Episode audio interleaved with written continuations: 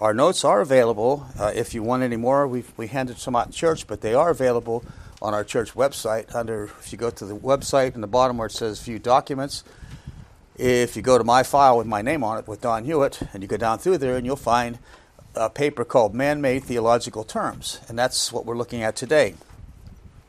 Uh, so let's begin with a word of prayer, and uh, we will get into the study.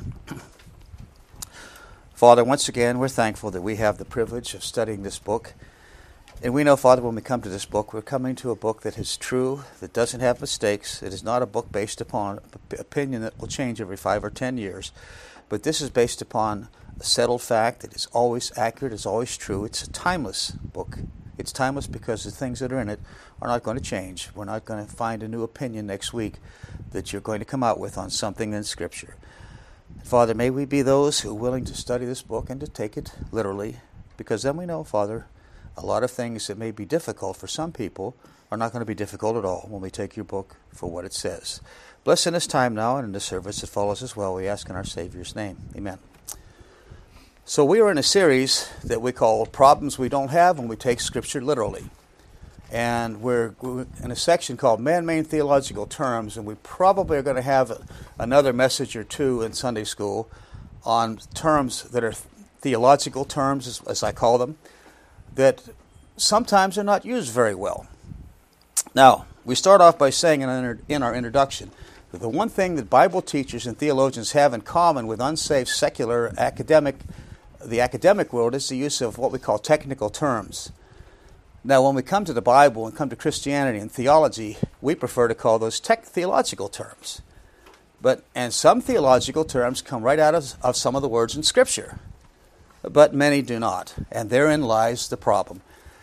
Even those terms that are built on Bible words may not be well understood by those who have not gone to a Bible college or seminary, and uh, and beyond that, sometimes the usage of these terms when they're taken from the Bible, there'll, there'll be terms that no longer match how the Bible uses those words. Because language changes over time, and the church and Christians are, not, are not exempt from changing the use of words too. We go over, over time, words mean different things to people, they're used differently.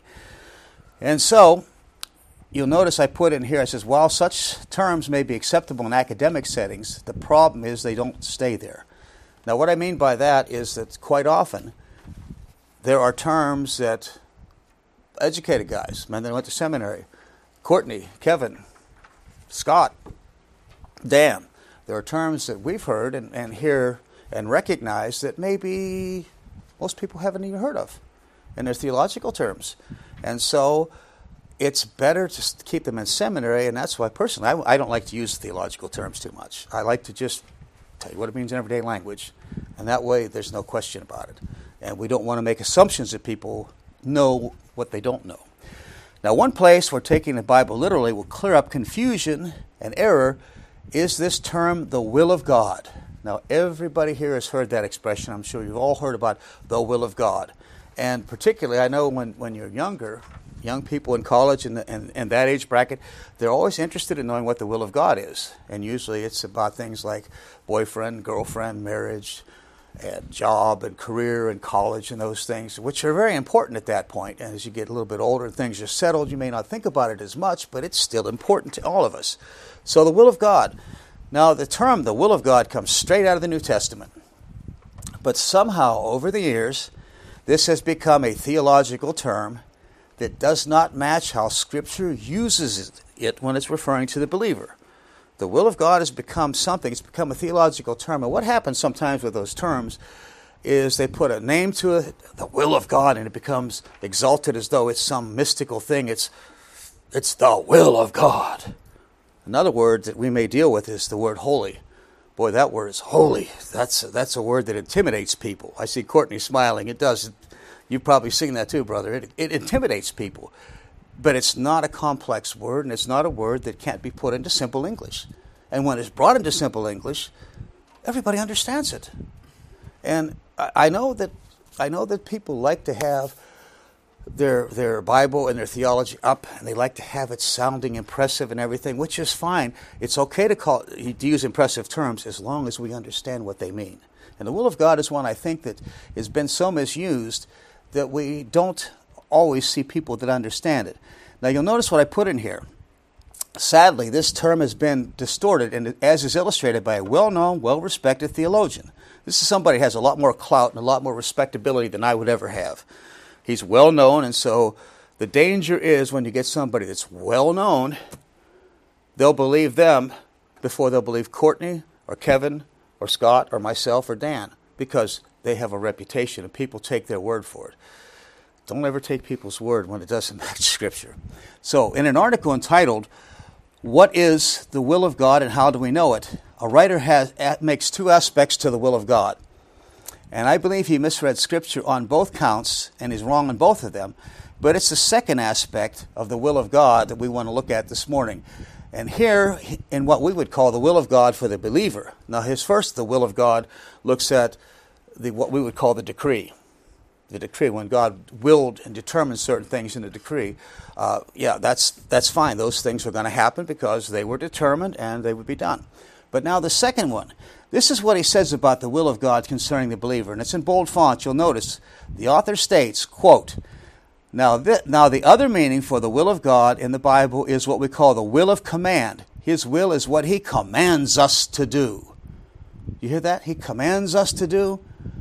So the will of God for the, so is the will of God for the believer nothing more than some divi- divine commandments?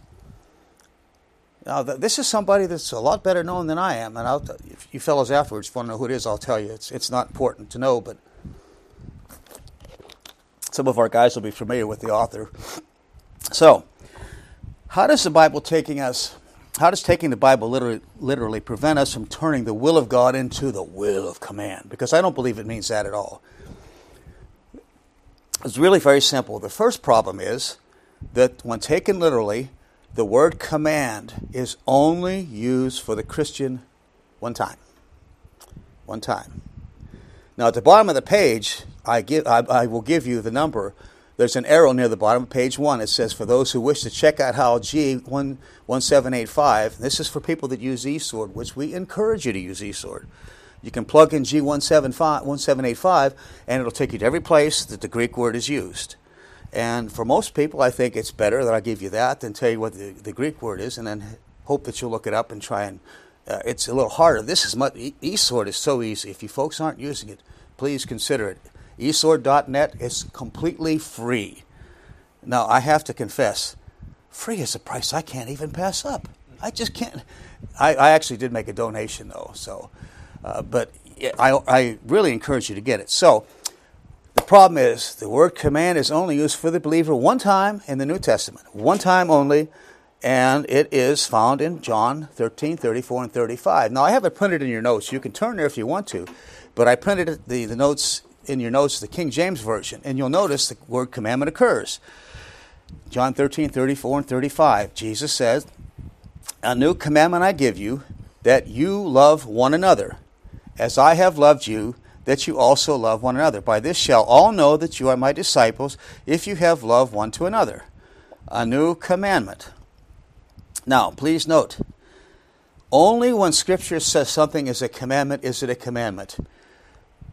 I have no place for, and I have, I have no tolerance when people start reading words into Scripture please, folks, if you see somebody reading something into Scripture and they say this word, this verse of Scripture means this, and you don't see that word there, you have a right to question that person. And I don't care what their credentials are. I don't care if they're more respected than, than all of us men here put together.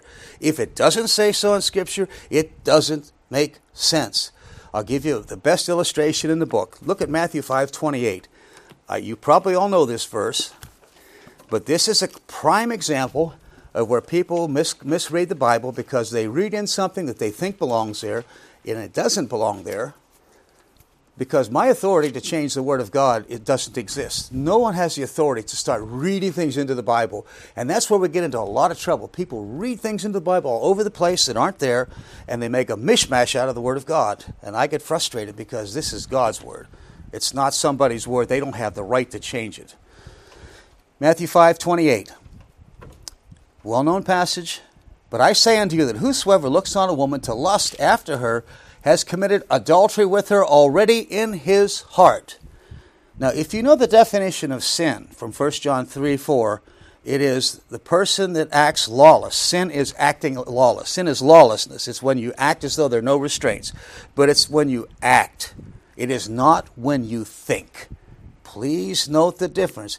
Acting and thinking are different. My favorite illustration that I've used recently is on is the expense of our pastor. Pastor Kevin's driving down the road, and all of a sudden the lights come on, and here he's pulled over and say, I know you were thinking about driving 70 miles an hour, Pastor.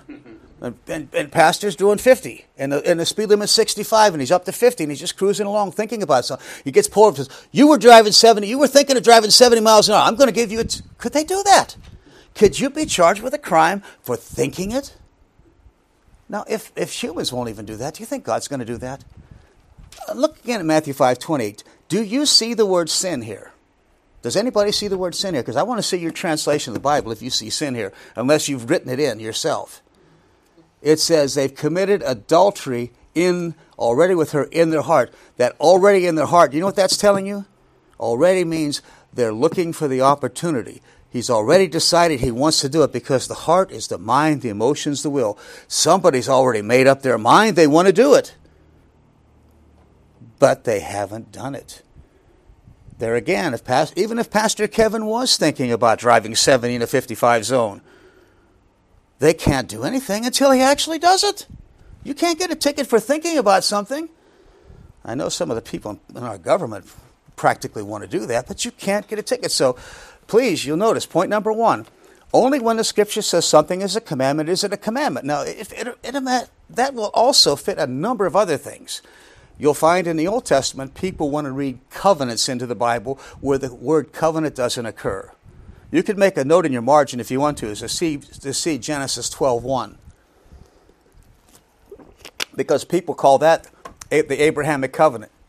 If you read Genesis 12.1 through 3, it doesn't say covenant. If it doesn't say covenant, is it a covenant? No. No, and anybody that reads it in, I don't want to get on a hobby horse. I put my gave my hobby horse a day off, so he's he's out to pasture. I had to laugh. I was telling when I talked to Brother Dave Penny on Thursday. I told him I used to use at the church in in in, uh, in Tiger. I had a corner. I put pet peeves by it. And I put a mark every time I put a pet peeve in there. Pretty soon the whole thing was just black. it was all pet peeves. So I told him. I said, "What? I limit myself to one pet peeve per week." So. Well, some of us have a lot of them. Now, so you'll notice I put down point number two in the bottom of page one. This, the word for commandment is G1785. If you use the sort, it is used 18 times in Paul's writings, but not one of them is ever used as a grace principle to the church. All of them are going to be referring to the Mosaic Law. Now, don't take my word for it. You have the references right at the bottom of the page. And by the way, I didn't catch that typo. It says first Corinthians. I guess that's for people who like to tithe. The coins, they want the shekels to come in, so it should be First Corinthians. But you'll see those. There's 18 verses down there. You can look them up, and if the, if you find one of those that's connected to how the Christian should live and something it's a commandment for us to do, you come and show me because the only one I know in Scripture is found in John 13, 34, and 35. Now, if that be the case, turn over to top of page two if, if the only use of commandment is for loving one another, for the Christian, then how can you say the will of God is, is, is a commandment? How can you say it's a commandment? It's not used anywhere else but here. The only place it's a commandment, we only commanded, we're, we're told to do, is we're to love one another. That's the only commandment. So how can these other things, how can the will of God be a commandment? How can all these other things be a commandment? You see, that's what they do, is, is they, they take every imperative where it says, do this, and say, that's a commandment. Well, based upon what I see here, and look at the word commandment in Paul's writings, you can go through those and see how many times the grace believers commanded to do anything. And you look at those 18, I challenge you this afternoon. Don't take my word for it. You look at those and you'll see that there aren't any. There just aren't any. Now, when anybody reads something in the scripture, point number one up here is we call it eisegesis. And eisegesis should always be regarded as the ability to create an error, the ability to make the Scripture say what you want to. Or it's just plain old ignorance. It's ignorance or worse. It's error or worse. And sometimes it's what we call heresy. And heresy is something that's intentional, by the way. So, now, let's go a little bit further. Do you notice what we have? Point number two. The will of God is, is stated in those terms 21 times in the epistles to the church, and none of them use a commandment of God or commanded by God. All 21 verses are at the end of these notes. Now, if you look back at the end of these notes, there's a page that I printed out for you, and I have 21 verses here, and all of them have the will of God. And you can go through and look at them and say, is Don right? Is there, is there somewhere that there's a commandment involved in the will of God? If there is, you'll see it. And if you show it to me, I'll be, I'll be more than happy to get up and admit that I was mistaken about something. If I make a mistake, I'm willing to admit it. I've done it before. I've often said I should have peppermint soles in my shoes because when you put your foot in your mouth, at least it would taste good. And it might even do good for your breath. Who knows? So, now, the second problem in calling the will of God the will of command is it completely, thoroughly misuses and ignores the meaning of the one word that is translated will and so the will of God. Now, here's a problem we do have. I'm a, I'm a firm believer that the English text of Scripture is usually pretty good for most believers and usually tells you most of what you need to know. And very often you don't need any, any extra help from the original languages. However, in this particular case, we do need a little help. And so we're going to give you some eSword numbers again to show you that there are four different words, one, two nouns and two verbs, in other words, just two words with a noun and a verb of each, that are translated will. Now, that's the problem because there's a distinct difference. Now, you'll notice point number one. The Greek uh, uh, second point. The second problem is that calling the will of God completely, uh, the will of God, God's will of command, completely ignores the meaning of the word will. Now, there are two. So we're in point A. There, are, the Greek New Testament has two words translated will. Now, an important principle. This is a very important principle to understand when, the, when there are two Greek or Hebrew words translated in the King James or any other version that you use that are translated as the same word, there is going to be a distinction between them. There's going to be something there important because if all were, if there was only, if there wasn't any difference, there'd only be one word for it. If will was only one thing here, there'd only be one word, or actually one noun, one verb. There'd only be two forms of will in the New Testament. But if there's four different words translated will, then there's a difference between them, and one of them is going to be important to us when we see what it means. Now, an example of how those words can be important. Pastor Kevin, in his series on love, has been going over and mentioning periodically the fact that there are different words from the Greek text translated love and it makes a difference. But I want to show you the, the classic example. I want you to look over at, um, let's see, at John 21. You can see something here. Now, this is a, I think some study Bibles actually have caught this and have put, put a note in here about the language. But by and large, most I think have taken this as just uh, saying, well, Peter denied the Lord three times, and so he gets three. So Jesus asked him three times, Do you love me? so that he can say, three, three affirmations to replace three denials. Well, that may, there may be some validity to it, but I don't think that's the real point. And I think the real point is missed because of how the translation occurs, because you have two words for love. If you look at verse 15, beginning, at, this is John 21, verse 15. So when they had dined, Jesus saith unto Simon Peter, Simon, son of Jonas, lovest thou me? This is in your eSword G25. If you're using eSword, it is G25, the word for love, agape, the part of the fruit of the Spirit. As it's, it's, it's come to use, it's been redefined as being God's kind of love. So Simon Peter, son of John, do you lovest thou me? He say unto me, Lord, thou, thou, thou knowest that I love thee. Wait a minute, I love thee. You might write next to that G5368. That is not the same word for love, and if you don't recognize that, you're going to miss something important because this is a word for love that is also in a noun translated as friend. And it means I'm fond of. So Jesus asks, Do you love me with the kind of love I have? And Peter's response is, You know I'm fond of you. Now that's why it's going to be asked again. Because he doesn't answer it the way Jesus asked it. Jesus said, Do you love me? And he says, You know I'm fond of you. There's a big difference between love and fondness between these two words because you're not going to find fondness used of how the Christian relates to other Christians. You find it's agape, it's love, it's G25 that's going to be used. All the other words important in its own place, but it is not the same as the agape that God gives. So Peter, you'll see it. So what Peter does here, he says, I'm fond of you. And he saith unto him, Feed my lambs. Jesus said unto him the second time, Simon, son of Jonas, lovest thou me, agape, G25? He saith unto him, Yea, Lord, you know that I am fond of you. G5368. You see what's happening here? The reason he gets asked a second time is not because of the three denials. It's because what Peter does is he doesn't give him much of an answer. Peter is probably at least honest. I'm fond of you, Lord. I'm fond of you. That's not the same thing. But now here comes the crashing blow that's really going to hurt Peter.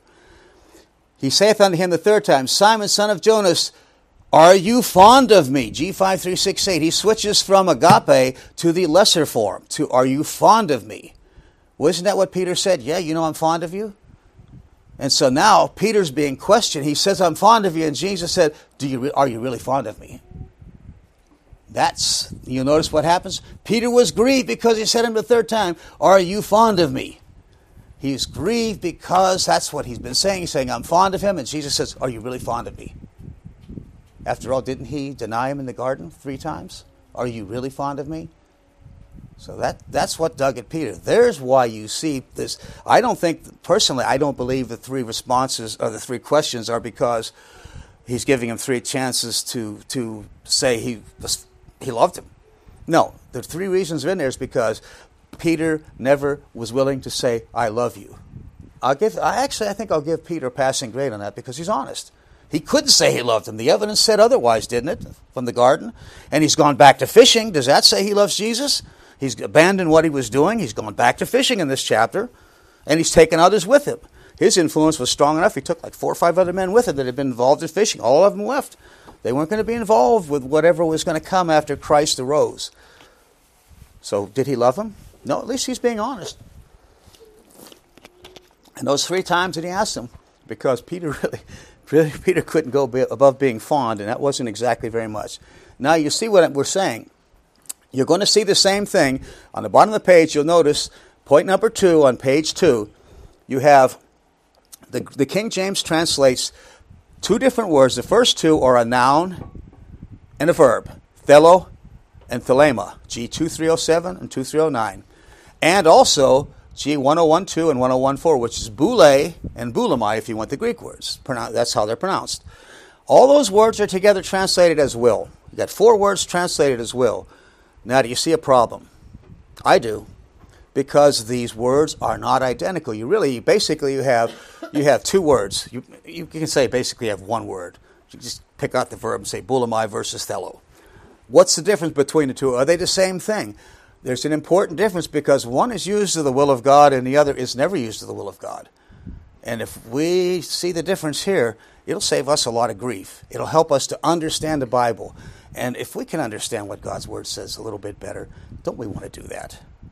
I don't like it, I don't like to get real academic, but there's times when you can't avoid being academic. And so let's take a look at it. the first two, thelo and Thelema, G2307 and 2309 now, it's for the sake of time, and I'm glad I did this because our time is getting away from us. You can see that the first two are tra- uh, the 2307 and 2309 are used of something that one wants or desires. Here's two examples of it. I'm not making this up. I'm not making this up. And that's I like what Pastor Kevin says. We don't make up anything. We just read what's there. And I, I've, and every time Kevin says that, I say, "Amen." He's got a good way with words, anyway. Ephesians 2 3, among whom also we all had our conversation, our style of life, in time past, in the lust of the flesh, fulfilling the desires of the flesh and of the mind. Now you notice this desires, it's, it's, here it's translated desire, but this word is also, this is 2307, it's also translated will frequently. And so people define it as being desirous will, which is not a bad way to define it, but I like to make it even simpler. It's what somebody wants. It's what the, what, what the flesh wants. So we can say, you'll notice that the last statement under Ephesians 2 3, while the flesh desires, it doesn't have the ability to carry out what it wants. We have to do it. That's where temptation and sin come from. All the flesh can do is it can send up desires. It can tell you, this is what I want. It's up to us to carry it out. But you see, if this word meant that it was commanded or demanded, then somehow the flesh would have to do it on its own. And we, it would be an automatic principle that, like your heartbeat, would just beat without you knowing about it. Because you don't think about your heart beating, it just does it. And notice the second one, Mark 14 36. This is Christ in the Garden of Gethsemane, and he's speaking. He says, And he said, Abba, Father, all things are possible unto thee. Take this cup away from me. Nevertheless, not what I will. Now, is he saying not what I determine? No, but what you will. Now that wilt, that wilt at the end of the sentence is really should be wilting a little bit more because it's really, it's, it's, I believe it's not in the text. It's, it's implied. But the word says, not what I will. Now it's pretty obvious that Jesus is here praying to the Father and he doesn't want to go through this death. So what is it? Not what I desire, not what I want. Does that make sense, folks? This is that's all he's saying. He says, not what I want. You see the word will, and it sometimes makes people think, oh, this is a power. No, he's just saying, this is not what I want.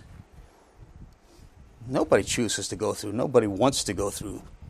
So, the other word that becomes important, point B at the bottom of the page, the other word, G102, G1012 and 1014, boulemai and boule, that means something that one has determined to do. And here you see it in Luke 23, 50 and 51 at the bottom of the page. And behold, there was a man named Joseph, a counselor. He was a good man and a just. The same had not consented to the counsel. There's your word. It's translated counsel, but normally, tra- often translated will. He was, he, would, he would not consented to the counsel and deed of them. He was of Arimathea, the city of the Jews, who also waited for the kingdom of God. Now, that, that the religious leaders had determined to put Jesus to death is pretty obvious because he's, Joseph here wants to take the body and bury it. So their determination was carried out. They determined and carried it out. Now you have one other reference of it I think that's pretty that's pretty telling. Acts 27:43. Now this is Paul when he's on the way his way to Rome. He's in he's in bonds, he's on a ship as a prisoner. There's a gentleman named Julius that's a centurion that's going to take him there and for some reason God stirs up the heart of Julius so that he becomes fond of Paul and he, he wants to take care of him. And so when they get in the shipwreck, the ship is breaking up in the context of this, and it's it's every man it's it's everybody overboard, all men overboard, everybody get out of the ship, it's it's it's gone. And so it says, But the centurion willing to save Paul kept them from their purpose and commanded that they that they that could swim should cast themselves first into the sea and get to land. So the, the, the, centurion's action shows he was determined to save Paul's life because he stopped them. It says he stopped these people from doing. He was determined that Paul would get there, and he made a special provision. He said, "Get on boards and everybody go there." He let, he kept all the other prisoners alive because he was determined to keep Paul. Now, here's the here's the real clincher to this whole thing. In all the references to the will of God, Scripture uses G2307, thelema it's the word we saw that means what somebody wants. Now, you can see why this is important. Do you know what the will of God simply means, folks? What does God want you to do? Now, most of the time, it's going to, it's, well, most of the time, it's going to be for your good all the time. Most of the time, we'll even recognize it. That's what the will of God is. It's what God wants you to do. Now, I get frustrated because people will, will gravitate to that other idea. It's the will of command. God's commanded you to do this. Oh, please, we're not under the law and we're not under a system of commandments. We live by grace. Grace makes service. See the, see the plaque back there? Grace, make, grace makes all service to God voluntary. And you know, that includes the will of God too. You know, it's, you, you, can, you can tell. Look at, look at uh, Romans chapter 12. Very well known passage. If you notice something is stated here, if this was a commandment, would Paul have said it this way? Paul said something in Romans 12, chapter 1. It wouldn't make any sense if it was a commandment, but if it's a statement of what God wants, it makes perfect sense. Look at how it is. I beseech you, brethren, therefore, by the mercies of God, that you present your bodies a living sacrifice, holy and acceptable unto God, which is your reasonable service. And be not conformed to this world, but be transformed by the renewing of your mind, that you may prove what is that good and acceptable and perfect will of God. The will of God is for you to give your body as a living sacrifice. But why would he say this? I beseech you by the mercies, the tender mercies of God. Why would you bring those up? If it's a commandment, you wouldn't have to say that, would you? I wouldn't say that for a commandment. You didn't have back in the Old Testament where you go back to Exodus 20. Can you imagine God saying, Now I beseech you by the tender mercy, you have no other God before me? Doesn't that sound ridiculous? Could you imagine doing that? That's not how it operates. You see, the very way, even if we hadn't looked at how this word is used, the, the difference between these two words, by looking at this, you'd get a pretty good idea that the will of God is not some stern, mm, I'll get you if you don't do it. It's what God wants from you. That's all it is. Now you can look at these these notes back here, and you can see there's things God wants from you back here on these on the last page, page four. You can see, I'll show you a good one, way down in the middle of the page, 1 Thessalonians 5.18. In everything give thanks, for this is the will of God in Christ Jesus concerning you. Is it a commandment? No, it isn't. What God wants is for you and I to give thanks in everything. Now, why? Why is that so? You know, if I'm giving thanks and everything, what am I doing? I'm realizing who appointed those circumstances in my life? Who brought this into my life? I'm, I'm, I, have a, I have a flat tire. One time I had a flat tire when I was at Woodburn, and we were going to the class, and it was raining. Of course, it was raining, and I had a flat tire. Perfect time. It had to rain, Scott. It had to rain. And so I got out there, and I, first thing I did is I said, Thank you, Father. And there was another, another Christian with me, and he heard me say that, and it really affected him. I, I never had to say anything about my relationship to the Lord. He saw and he remarked at the meeting that how I acted while we were waiting. We got, I had AAA and I got somebody to come and change the tire, so I, I was doubly thankful for that. But I gave thanks even before that. Now, why did I do that? It's because what God wanted, and I recognized God brought these circumstances into my life, and of all things, it added to my testimony with another believer and encouraged them and say, this guy, he's a Bible teacher. He's for real. Now, if I'd have gotten out there and thrown a hissy fit all over the place, I got the jack out of the trunk of the car and thrown it down the ground and started cussing and swearing. Would that have made a difference? Well, there was a time in my in my younger years, even as a Christian, I might have done something. Maybe wouldn't have thrown the jack on the ground, but I might have said a few choice words. But I didn't. I didn't. And so it was something God wanted. But you know what? It was good for me. So when you see the will of God, you should remember one other thing. It's what God wants, but it's good for you because if we keep remembering who's involved in our life, it just might be that I want to live up to my position in Christ. If I remember God is doing all these things in my life, so maybe I should be paying attention to what's happening and realizing who is active in my life and realize it's for my good. It'll change a lot of things if I just do that one little thing. Give thanks in everything, even things you don't like. Yeah, I didn't like a flat tire in the rain. That's a classic example. I mean, you think, and I look at it now and I kind of chuckle to myself. I say, God did a perfect thing. It was cold, it was rainy, and it was dark. Perfect time to have a flat tire. Now, if you can give thanks at a time like that, then God's done something in your life because I don't do that on my own. That's not something that I would have done. That's because God's done a work in my life. I give Him the credit. Now, coming back to our notes then if now you can see why this is important. If this, if the will of God simply means this is what God wants you to do, then you can see something about it. If God had used the other term, the will of God would not be something that was voluntary. It wouldn't. Do, it wouldn't be something you could do to give God what He wants. Now I want you to think about it for a moment. By taking the word of God literally, we're going to avoid we're going to avoid two problems here, and one of them is a good thing to avoid. The first one is we're going to understand the will of God is not the will of command. We're simply going to see that this is what God wants us to do. It's not it's not demanding, it's not terrible. But the second thing is the most important part is we are not going to miss out on the privilege of giving God something he wants. Do you realize that? When it says it's the will of God, God says he wants it.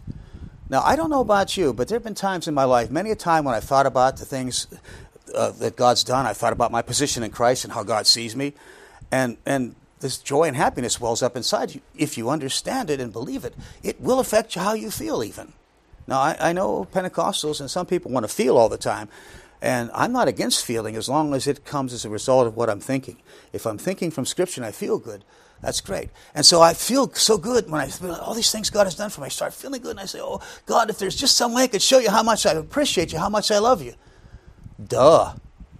There is a way I can do it. The will of God is what God wants. God doesn't want me to go out and, and become a missionary, not at my age. God doesn't want me to go out and, and, and knock on every door in Titusville or Wedgefield. That's not what God wants. What God wants is the will of God. It's what God says He wants from me. That's all. That's all. People make so much more out of this, and they make a, a terrible thing of it. God is not a dictator. God wants certain things. Let's take a moment. It's not in your notes, but look back at John 4. There's something else that the Father wants. And you know what? It's going to be good if we do it. And it's an interesting thing because, well, well, let's read the verses first. Now, this is the woman in Samaria and this story, I, I really love this story. John has got some of the most fascinating stories that are true stories in, the, in, in all the four Gospels. With this woman at the well, she's a Samaritan. And so, in dealing with her, uh, beginning at verse 22, Jesus says to her, Now, the Samaritans uh, were somewhat Jewish, uh, how good they were, how much they followed the, law up to this point. I'm not sure I can say they were really good in everything, but they did some of the things they should. So Jesus said unto her in verse 22 of John 4, You worship, you know not what. We know what we worship, for salvation is of or from the Jews. But the hour, now notice this, but the hour comes and now is when true worshippers shall worship the Father in spirit and truth. What does it say? For the Father, what? Seeks such to worship him. God is a spirit, and they that worship God is spirit, and they that worship him must worship in spirit and truth. Now, I know it doesn't say in verse 23 that, that God's will is for that, but it says God is seeking that. Now, what does that mean? It means God wants that to be done. Now, God wants us to worship Him. Does God need the worship? Does God need worship from me? no. No, God doesn't need anything from me. It'd be nice if I gave him a little obedience. That would be one thing he wants from me. But he doesn't need anything. He might want obedience. But it says he seeks worshipers. Now, why? Well, you know, if I'm worshiping God like I ought to be, and I'm recognizing that God is, for example, that He's good. Goodness is, the, is God's ability to maintain His own happiness and His desire for His creatures, for His own to be happy. That's us. So if I'm recognizing that, and all of a sudden I look at my life and I see my grandson back there, and he gets playful and silly like he did last night, I'll have to show you. I'm a, I'm a, I'm a spoiled, doting grandfather. No, no, I don't make any bones about it. I admit it. So you don't have to accuse me. I admit it. I'm guilty as charged. But when they do something like that and I see him acting up like and then I say, Father, you are so good that you've allowed me to see this. You see, God, I'm, i recognize what God's character is, and then I can see in my life how God is using that for my benefit. He's done something to make me happy. He didn't have to do that, and I can also say grace. You see, when I'm worshiping God, when you're worshiping God, if we're doing it right, we're reminding ourselves of something that is going to come along and we're going to be able to use it at some point. It's going to stay in your mind if we do it as a routine thing. That's why it's important to know that the, the, the doctrine of theology proper. It's not just the academic facts. It's these are things that affect how I live. If I know that God is gracious because of his love, he shows grace, then I look at my life and so many things happen in my life I don't deserve. And then, you know what? Hebrews says, I'm a believer priest that can offer spiritual sacrifices. I can confess his character. Now, I can't confess it if I don't know it, can I? I'm not going to confess if I don't know it. And how am I going to know it? How's it going to be in my mind? It's because I'm worshiping, and that's what the Father seeks. And the Father's not seeking it because He needs it or because He wants it. God doesn't sit there and say, Oh, Pastor Kevin was, was worshiping today, and he reminded me I'm holy. That's right. I forgot. No. But Pastor Kevin might need to remember that for some reason. or Pastor, or Pastor Don might need to remember that God is good and gracious. No, these things, when we worship God, we are the beneficiaries. It isn't that God needs it, God seeks it because it will be good for us. It'll change your life entirely. And it makes it easier to give thanks, by the way, too. And everything give thanks. It's a little bit easier if you remember that God is righteous. So something happened to me. I'm here I am out in the dark in the rain with a flat tire. But God is righteous, so I know it was the right thing to happen because God let it happen and God's righteous. So that made it a little bit easier to give thanks. And I know that God, God is loving. He wants what's best for me. And so there was something about that that was in my best interest as well. Can you beat that? That's what worship's about. That's what that's why the will of God and these things that God wants, all we have to do is give God what he wants. You know, if you ever feel like you want to do something to show God your appreciation, do what I finally realized to do. Just give God what he says he wants in scripture. Is that so hard? You got it back here. You have a list of places that says this is the will of God. God's not asking a whole lot. But if we don't understand, if we don't take the Bible literally, we're going to miss out on the privilege of understanding what the will of God is. We're going to miss out on the, on the bigger privilege of being able to give God what He wants. Think about it. God actually wants something from us. It's based on obedience, but they're very simple things. And all the time we think, gee, I wish I could give God back something. You know, you can. You can. Look at the will of God and do what it is. Very simple. Nothing hard about it. Even, even somebody who didn't go to seminary could do that. I say that lightheartedly because it's true. You don't have to have a lot of education. You just have to read the Bible and take it literally, and you'll avoid so many problems. And this is one of them you won't be confused about what the will of God is. It's just what God wants. By His grace, I hope every one of us makes it a habit to do what the will of God is, especially giving thanks and everything. Very important in the time we live right now. It's a mess out there. Can you look at this society we're living in and say, Thank you, Father, for this time we're living? That's really what God wants. And not just that you say those words, but that you understand who it is that set them up and it's His plan. And if we love Him, we will be thankful. And that's all God wants. That's all God wants. Let's pray, shall we? Father, today we're thankful that in the study of your word, if we take it literally, there are things that are so much simpler than most theologians and Bible teachers want to make them. When we look at this, the term the will of God, Father, as Paul uses it, we realize that it's not some dark and mystical secret. It's not some terrible, horrendous work that means we have to go to, to some tribe in some remote world, section of the world where the natives would probably want to kill us and eat us alive. It's very simply that we're doing things that you want, and those things are specified in the New Testament. And when we do those things, Father, then we are doing something that is something that is easily overlooked but is so important.